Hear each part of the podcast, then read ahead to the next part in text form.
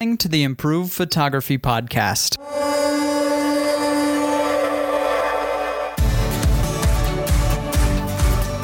Welcome back to this episode of the Improve Photography Podcast. Today I am joined by a friendly voice on the podcast, Connor Hibbs. What's up, Connor?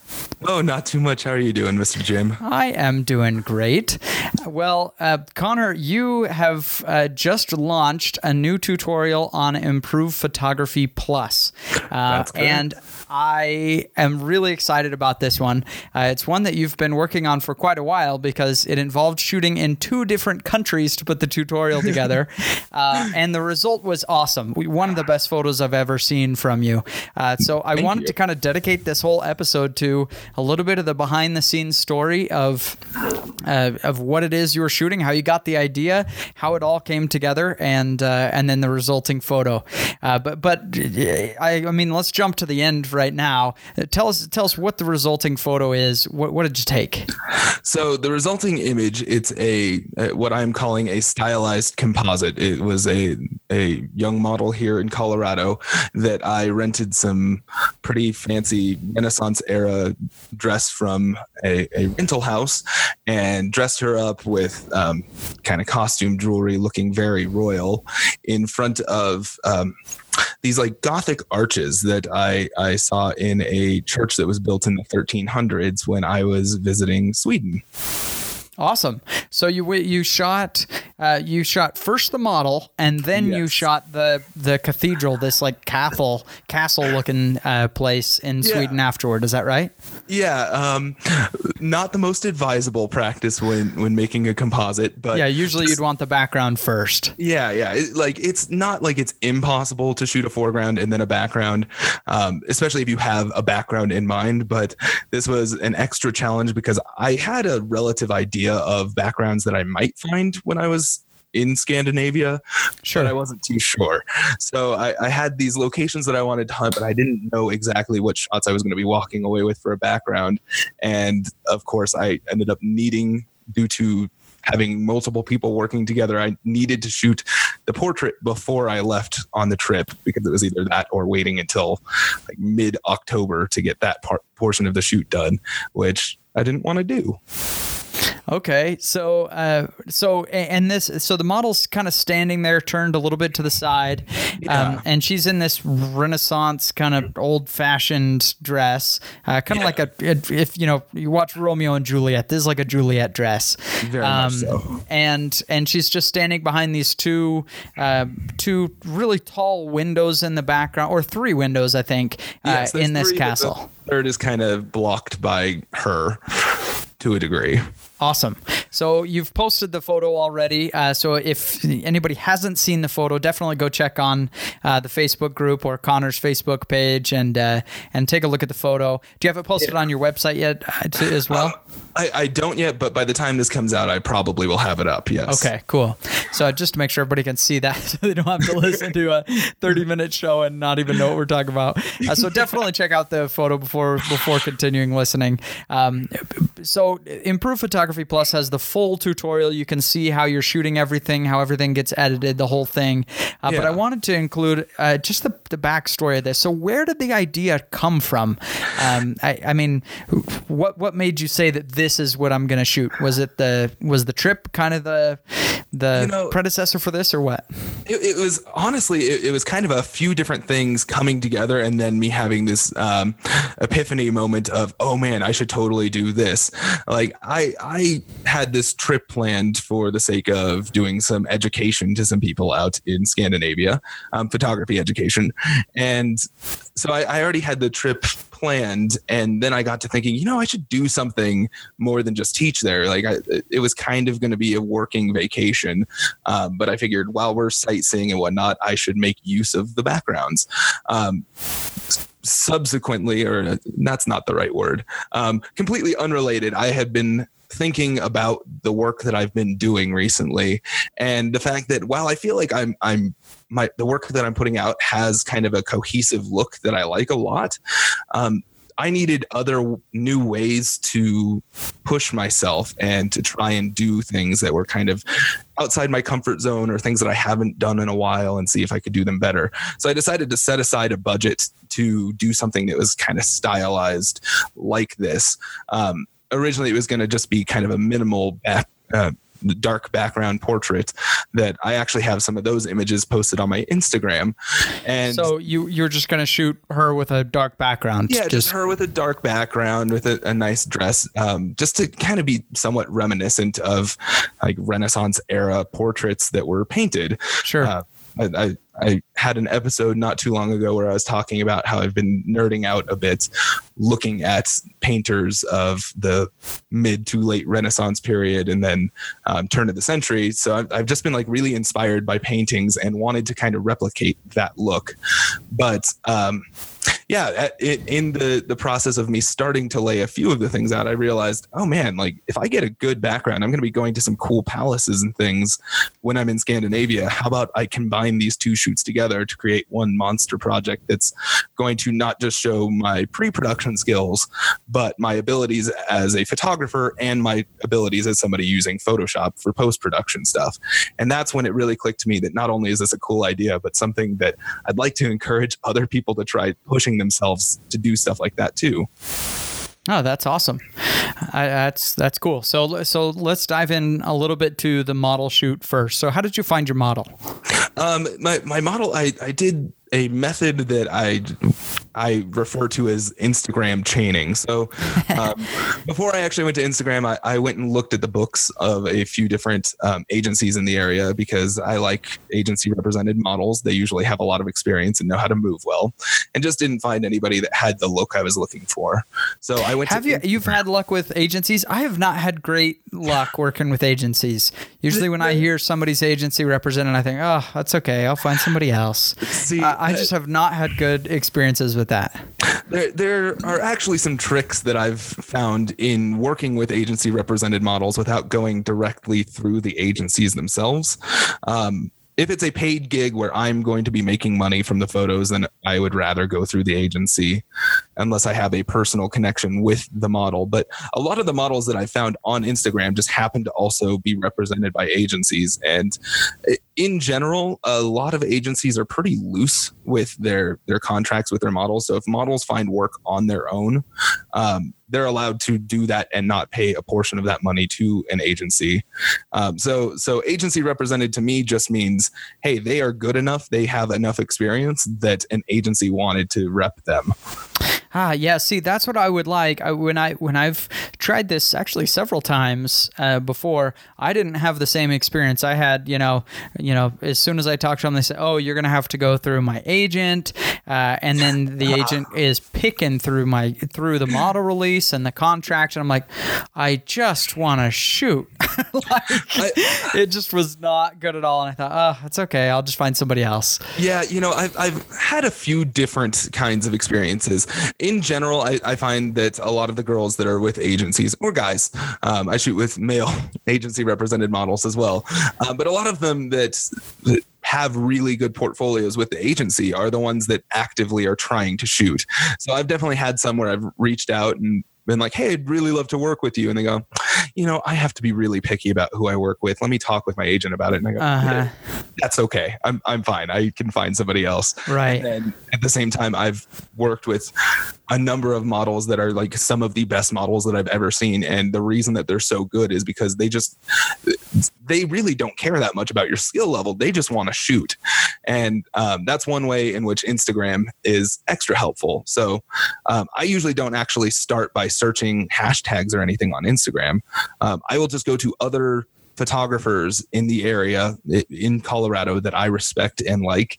And I will just see the people that they've worked with. And whenever I see somebody that is a model, I'll go to that person's page. And even if it's not somebody that I necessarily want to work with, I'll kind of look through. So I kind of go from model to photographer to model to photographer to, oh, look, there's a hair person over here. And I kind of just make my way through a chain of who's working with who and who's shooting a lot. And that's how I find people and make decisions about, okay, well, this person's actively shooting or this person's actively doing hair for photo shoots. So mm-hmm. they're probably going to be really willing to work with me.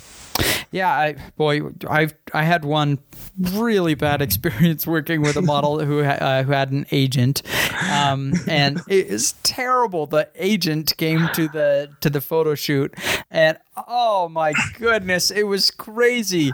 You know, we'd be shooting for a few minutes, like I'm sorry, she's gonna need a little break here in about five minutes. I'm like, we just started. What?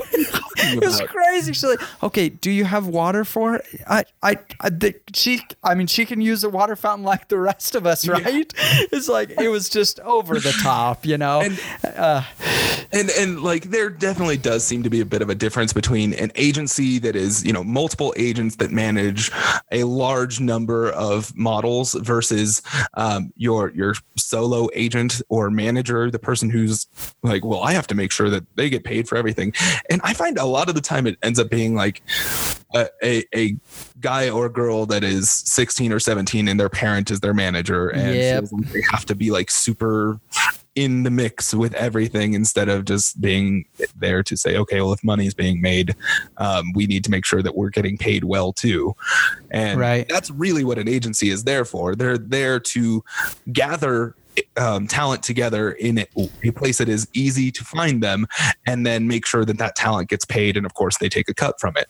Sure. Um, so, so I, I, find a lot more success working with models that don't have a, a single mom, not single mom, but singular like mom type figure as their representative versus somebody that just works for an agency that eh, a couple of times a year they'll get a gig from them and I just happen to find them on, find them on that agency's books. Okay, uh, maybe I'll maybe I'll give it a try again. Maybe I just got unlucky the first few times. All right, so uh, you got your model set up, and then you had somebody come in to do makeup and hair. Yeah, yeah. So one of the th- challenges that I set out for myself in the creation of this course was that I I have people that I know that do hair and makeup, and I have models that I really enjoy working with, and I wanted to specifically put myself in a situation that somebody that doesn't have anybody would be in. So I know how to find people, but I chose to not work with anybody that I had worked with before. So I, I worked with an cool. all new model, a new hair person, and a new makeup artist. Oh, interesting. Yeah. And where'd you rent the rent the dress? Um, I rented the dress from the Oregon Shakespeare Festival. Um, Interesting. I used to live in Oregon, and that's a huge deal out there. But it's you know two weeks a year, I think, that they have a, a bunch of Shakespeare plays going on. Eh, maybe it's a month. Um, but they, they have really elaborate wardrobe that they've put money into. And I had heard from a few different photographers that they had seen people renting from there. Um, if you're familiar with the photographer Chris Knight, he has a new book that he talks about um, wardrobe at, at uh, during a section, and he mentions them there too. So after all of those things, I was like, I should look into them because local local places are great, but usually the quality isn't quite as elaborate as this place that's like full on pro- professional Shakespearean productions. Huh, awesome. Yeah. All right. So you got the model in there. Uh, talk about the the lighting. Uh, the lighting is the interesting part to me because you're shooting the model first, and as we yeah. mentioned before, you would definitely normally want to shoot the model second, uh, yeah. uh, because you know it's tough to go into a castle and say, "Oh, I'd like to move this window over there to more match the lighting that I did on my model." yeah. You, you know, it's it's something that I kind of had a game plan beforehand, and now after the fact, I'm like, oh, I wish that I had tried a couple more more setups um, to get even more photos that would have worked in other backgrounds. Um, but I just used a, a standard, what's called a three point lighting setup. So I have two lights behind the subject on either side um, at maybe strip banks.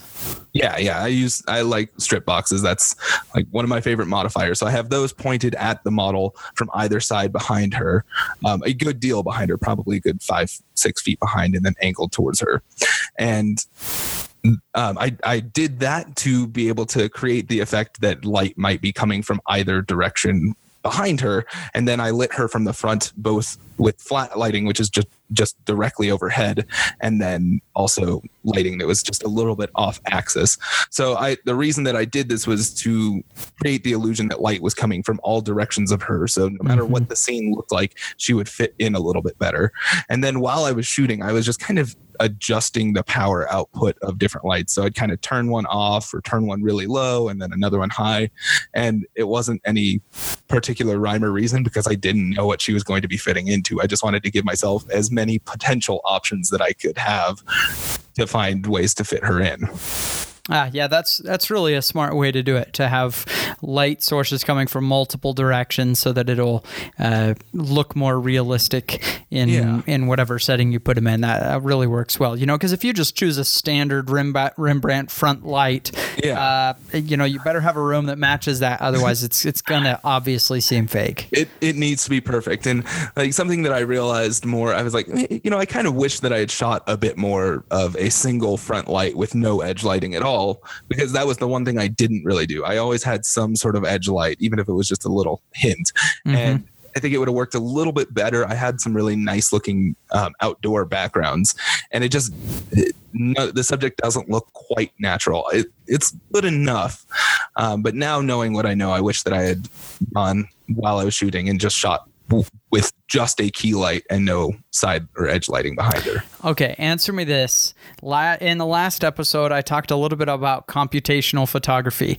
Uh, yes. On the you know iPhone 10, you know they have the thing that you can switch the lighting after the fact, uh, and yes. it's it's cheesy right now, yeah. uh, but the potential is obviously really incredible uh, when yeah, you consider yeah. that teams of the best developers in the world are working on on this on computational photographer on computational photography. So my question is this: just you got to come up with a real number. None of this I don't know stuff. In how many years do you think it will be before somebody on this podcast says, "You know, I really just shoot with neutral light and I change it after the fact"? Ooh, that's rough. I was actually watching the keynote from Apple last night, looking at that iPhone 10, and at least right now, it seems pretty far off. I was not impressed with it at all. It, it's cool that they're investing in that kind of technology, but man, it's a good ways off before it. To me, it didn't look like the lighting changed at all. They just um, brightened up. It's a face detection where they can brighten the face, and then ooh, look, the background's darker. So I, I agree, it's a good ways off. But give me a year, Connor. What do you think? In what year do you think somebody on this podcast is going to say that sentence? Man, I'm hoping that it's something like 2030. you know, that's be- probably not too bad. That's probably not too far off. In fact, I think that was my guess on on that episode is 10 to 12 years. Yeah. I, I think it, it yeah, it, it, could be there. And we have seen some cool things, some demos from Adobe and stuff, but I'm with you. I just eh, not not now. My, my uh, only thing is like they would really need to dramatically increase the dynamic range that can be done with any kind of sensor because i mean right now if you go outside and shoot with harsh black or black shadows, harsh overhead light, um, you're going to get these really dark shadows. And in order to um, correct that, quote unquote, you would need to dodge up those shadows to make them even out with the other skin, and to be able to completely compensate for what a what the proper exposure on the skin is, and then the darkness of shadows in a high contrast environment. Uh, you need some serious dynamic range that I just I think it's a long ways off. That's a good point about dynamic range because it's rare, even with a really good camera, that you see an outdoor portrait. Um, you know, unless we have really good conditions, you know, yeah. cloudy day or something. It's rare that you see an outdoor portrait where you have the full dynamic range captured in a photo. It yeah. just doesn't happen that often. No, not at all. So um, I, I think that that's I mean, if, if they could conquer that, then I think it would become dramatically easier because then it just comes down to computationally neutralizing all the shadows on the face and then um, I don't know, a bunch of tech jargon that I don't know how to do. All right. That seems, well, I, that seems like the way to do it. Okay. I just, sorry, I got us on a rat hole, but I just, I, I do think that's interesting. And I agree with you. It's many, many years off. Yeah. Uh, but hey, I I mean, is it going to come for sure by 2040? I, I would give it 100%. I, yeah. I think 100% by 2040, absolutely that's going to happen. That we just shoot all photos in neutral light, capture the dynamic range, and then do all the lighting in the computer. I totally think that's real. What's the fun in that? I know, right? I, I, am with, with you. Like it's it's on its way, and I honestly am happy to see um, that there is talk now about the importance of light. So even though it's from the standpoint of uh, like, look at how good our software can make it look like the person is lit. In the keynote, they even mentioned like, hey, if you've ever been with a professional photographer, they have some serious lighting gear, and that is how they make photos look good. I'm like, good, they're, they're, that's being put out there instead of just like, look, it's the iPhone. This is perfect. It's four every- more megapixels. Yeah. yeah. All right. So, did you shoot with with speed lights or with uh, uh, monolight? I, I use my monolights. So my key light is my Paul Buff Einstein, and then I have I either used my Alienbees AB800s or possibly my White Lightning 1600s um, for the edge lights. But I, I prefer when I'm shooting in studio to use studio strobes just because the the um, refresh time on them is really really rapid. I yeah. can I can just shoot and shoot and shoot, and then in outdoor situations, as long as I don't mind lugging the gear with me, it's really easy for me to overpower daylight. Very cool. Yeah. All right. Well, in the second half of this podcast, we're going to talk more about Connor's shoot and what it was like in Sweden, capturing the background and putting these things together in Photoshop. But before we do that, we want to thank a couple companies that have make made this episode of the podcast possible. Today's episode is brought to you by Zenfolio. Whether you're a full time professional, you're shooting on the side, or you need a photography website to run your business, Zenfolio is there for you. There are lots of options out there, but only one that has been voted the number one choice for, for professional photographers. The real thing that I think makes Zenfolio stand out from the competition is the proofing ability that they have. It really is designed for photography. And so if you want to go out and, and shoot and then send photos to the to the clients, really Zenfolio is a great tool for doing that, for creating those custom albums, allowing people to purchase digital files and download them right there or get them printed uh, to create art uh, to have in their home it really is meant for the the specific needs of photographers, and uh, and it really has uh, great abilities for that. Plus, Zenfolio has the marketing tools you need. You know, emails, coupons, bundled products, uh, all that kind of stuff is built into the technology. Uh, they have an intuitive setup process and 24 support, 24 hour support if you need them. And right now, you can get 30% off your annual plan with code Improve30 at Zenfolio.com. Build it beautifully with Zenfolio. Websites, proofing, selling. All right. In the first half, you talked about shooting on location, and now we're getting into more of the the the well, I guess the background part of the yes. on location, and then the putting things together. So, so how did you choose what your background was going to be? Did you have a pretty good idea, or were you just thinking, "I want a castle"? Uh, you know, I was thinking. Here's the thing: when I originally told my wife that we were going to go to a bunch of castles to find cool backgrounds, she was thinking. Um, Ireland castles that are just stone boxes that are empty yeah. and cool. Where what I was really wanting to do is I wanted to find something that was really ornate and elaborate. More of like a cathedral kind of look being lived in. So yeah, I was I was looking um, at a few different palaces that they have in Copenhagen. Uh, the the cathedral is actually something that I stumbled on the night before that somebody was like, "Hey, this is pretty cool. Maybe you should go ch- check it out." And I I did, and I'm really glad that I did because I have a bunch of gorgeous backgrounds from. It, it was this one palace that I went to. I specifically went there because it's. Um, the the, the area where the co- uh, the Danish royalty greets all of their foreign dignitaries and guests, and it's just a, a, long chain of rooms in this palace that each one is just grander and grander, um, one after another. So I, I decided that I wanted to go there because that was going to be where my background was, and it ended up being not the place that I used the background from. Still going to use them for something, but um, while I was traveling around in Sweden we went down to the, the city of Malmo or Malmo, and I'm butchering it because I don't speak Swedish.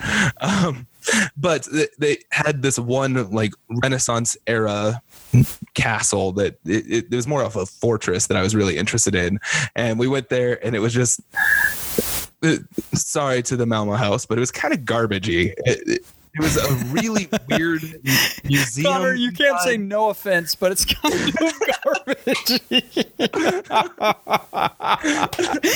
like you wouldn't you wouldn't take offense to this. I know you wouldn't, but pretty garbagey place, guys. Thing. I, I doubt that anybody that works there is listening.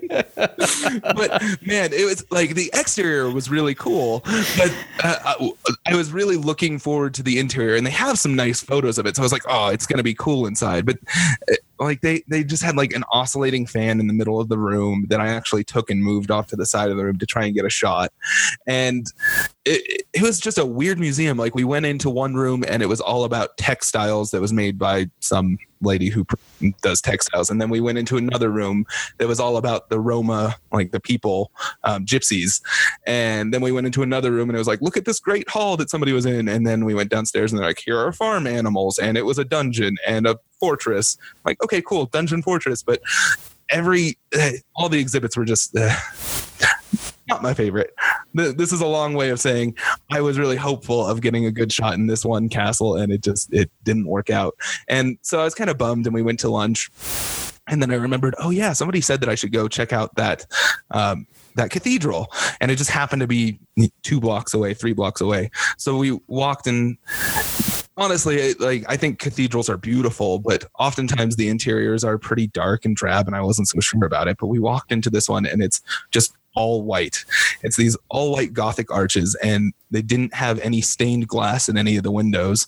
It's it's just like a clear, normal glass pane, and that's because this region of Sweden has been fought over by the Danes and the Swedes for centuries. So every time one of them would take it over from the other, uh, the windows would get smashed out. So they eventually just decided, let's just put regular glass in here. So it has tons of great light, and it's all white interior. And I, I just found this one little corner that was it, it was three point lighting. It was just perfect. So there was a window on either side and a window right in between. And I, I just, when I was looking at the shot, I realized that was what my background was going to be. I had the unfortunate Nate, the, the just the spacing of the cathedral itself, I was back against the pews as far as I could go, and I couldn't shoot at the exact same angle that I was shooting the model at. Which, if you have ever tried compositing before is kind of an important thing. So I knew that I was shooting from eye level slightly downwards on her and as far back as I could go for me to get the tops, the Gothic arches of these windows in the frame, I had to shoot eye level and slightly up. So the perspective is actually just a little bit off between the two images. But because I placed the subject without having her feet in the frame, so I'm not completely placing her in the frame, I think that it's a pretty good fake. Yeah, I, it's a totally a good fake. And, you know, it's one that if a photographer looks at it, they'll probably know that it's a composite. Um, yeah. Not not because, you know, anything looks funky or off, but yeah. just it, it's that it's that style. There's kind of a style to composites and how they're commonly done right now.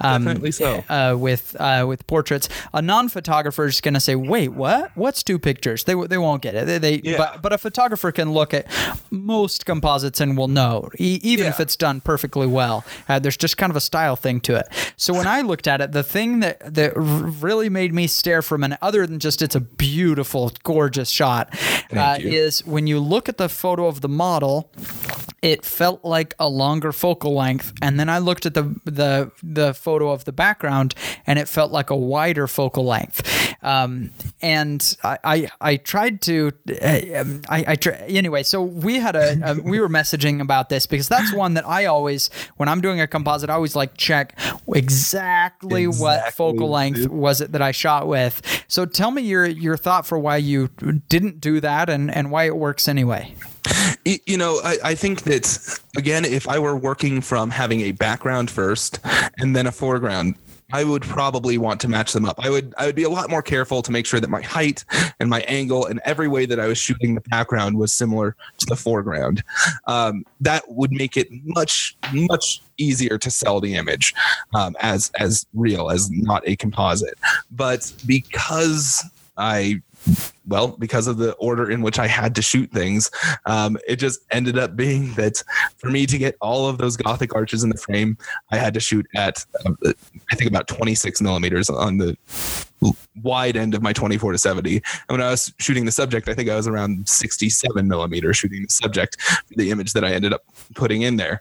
But I, I before I actually made my decision about which image of my subject I was going to put in, I kind of did a really rough cutout of a bunch of images that I thought would look potentially good, and I picked the one that looked the most natural. So it, it's definitely interesting because if you pay attention and really look at it, you can tell that they're shot at different focal lengths. And in an ideal world, I would have shot both of them around the same focal length and the same height and at the same angle. But part of the fun of a composite is that sometimes you can fake something that's not necessarily there. And yeah. Yeah, I totally agree with you. And in fact, I love that about composites. Uh, you know, you can do a bad composite where when somebody just looks at it, it's like, ooh, something is really wrong here. Um, yeah. But then there's another level of composite where, like, you can make it perfect so nobody can tell this is a composite. But yeah. sometimes, I, I don't know, there's something just. Uh, uh, kind of feels a little fantasy or I don't know what. Yeah. Just has a, a, certain feel to it when you're doing something where you look at it and you're like, I know something's different about this photo, but I'd really have to analyze it to tell what. And sometimes I, just, I really like that style. Well, and I'd make the argument that there's something interesting about that because you're like, as long as it looks good as the final product, just because it looks off isn't necessarily a bad thing. And that can actually cause a viewer to look at it longer. And that is ultimately a goal in photography is to have people look at your work and not just pass right over it. Um, so, well, it, if I were trying to place my subject in the frame, she would look completely wonky because she would look like a, a, paper cutout that was just not at the right angle and look way flat. Just just from the, the difference of angles and the way that she's standing on the floor. But because I place her in the front of the frame where you can really see her and she's standing out from the background, um, I I think that you lose that and it looks a lot more natural. It doesn't look perfect, but I think it still looks good and interesting. And I think that it does cause the eye to kind of look at it more.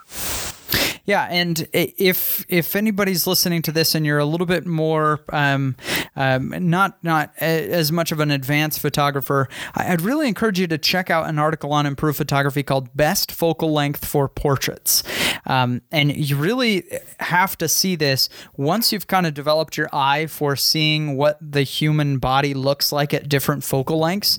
You'll be able to tell at, at what focal length a photo was shot, even without any other information in the photo. You know, even yeah. if it's just a person on white, you can still tell what kind of focal length it was shot at. Um, and and as you improve in photography, you'll be able to get pretty close. Um, yeah. And usually just look at a photo and you can tell about what the focal length is, even if, you know, there's nothing else in the photo to give away sizing and things like that. Um, you can definitely tell different focal lengths um, and just how it compresses features and, and how uh, different features on the face look uh, yeah. are at different focal lengths. And I think it's a very, very important skill for a portrait photographer to learn. I, I think so as well. And understanding why you might want to choose one over the other. There is a reason that I was shooting her at a little bit longer of a focal length, and that that's because it is a lot more flattering to her, especially for the frame that I end up using. You know, it's it's not a tight crop by any means. It's about a three quarter length portrait, but I was still pretty close. She's she's very much up close to the the image. And if I had done the same thing with a wide angle to match the background, um, any feature that was closer to the camera would become really warped and look way bigger than anything that was further away. And I, I didn't want to accentuate that. So I, I shot the portraits in a way that would be more flattering for them. And I tried to get a variety of some wide angle stuff, some some longer stuff, just because again, I didn't know what my background would be. And it just happened to be that I have a background and a foreground that are on two complete opposite ends of my my lens. But yeah, Yeah, yeah I, I totally. I, I think that's a, a, very good point. Anyway, the the photo turned out awesome. Uh, tell us just about Sweden. How was it from a photography point of view, just the trip, etc.? You know, it, it's interesting. I, I think that from a photography point of view, I have a bit of a different perspective than a lot of people that are going to be listening to the show because I don't really shoot landscapes. Right. I'll, I'll, do it if it's easy and it's right there in front of me. But I, I mean, it was absolutely gorgeous. Both both Denmark and Sweden are, are wonderful. Copenhagen, um, for a street photographer, would be phenomenal. It, oh yeah. Just, so many interesting corners and nooks and crannies, and uh, they they actually have these um, like electric powered bicycles that you can rent. They're all over the city and you can pedal and use it as a bicycle if you want to, or you can just um, slowly pedal and not actually push yourself and let the motor move you around. But it was yeah, awesome. that's more me. I'm yeah. more of a motor guy. Uh, you know, I, I, live in a city that um, is pretty spread out. So being in a city where more than 50% of your population bicycles to work and everywhere else, um, I wanted to take part in that, but man, I am not in the shape to do it. So I was glad to have a motor pushing me around.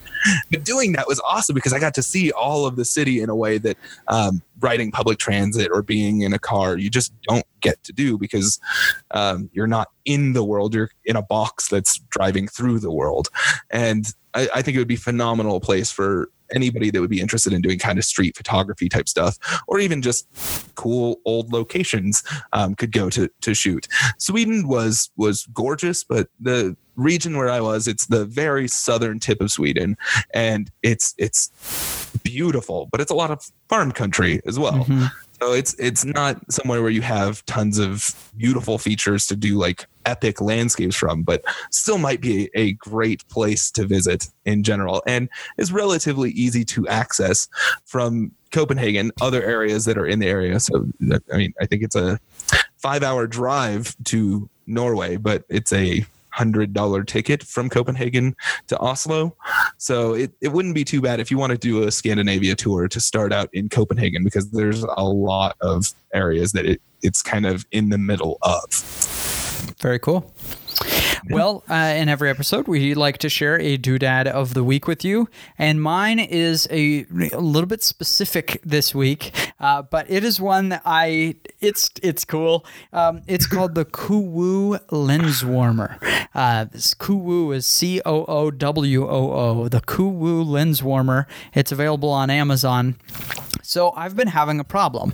Uh, I've been shooting time lapses at night, and the problem is, you know, I, I usually kind of set it up and then I'll go to sleep and the we our family goes camping a lot so I'll, I'll go into the trailer and go to sleep you know i'm not going to stay up all night with it uh, and i'll just leave the, the time lapse out there shooting all night and then i go back to look at my images and there's dew on my lens and it ruined the time lapse you know? Usually somewhere around midnight or something the time lapse is dead because uh, it got dew on the on the glass and it's just foggy. And so after this is this happened i thought how in the world do i even solve that problem? Am i going to have to stay up all night uh, with a lens cloth and keep wiping it uh, make sure no uh, no dew is going to form on my lens? I had no idea what to do.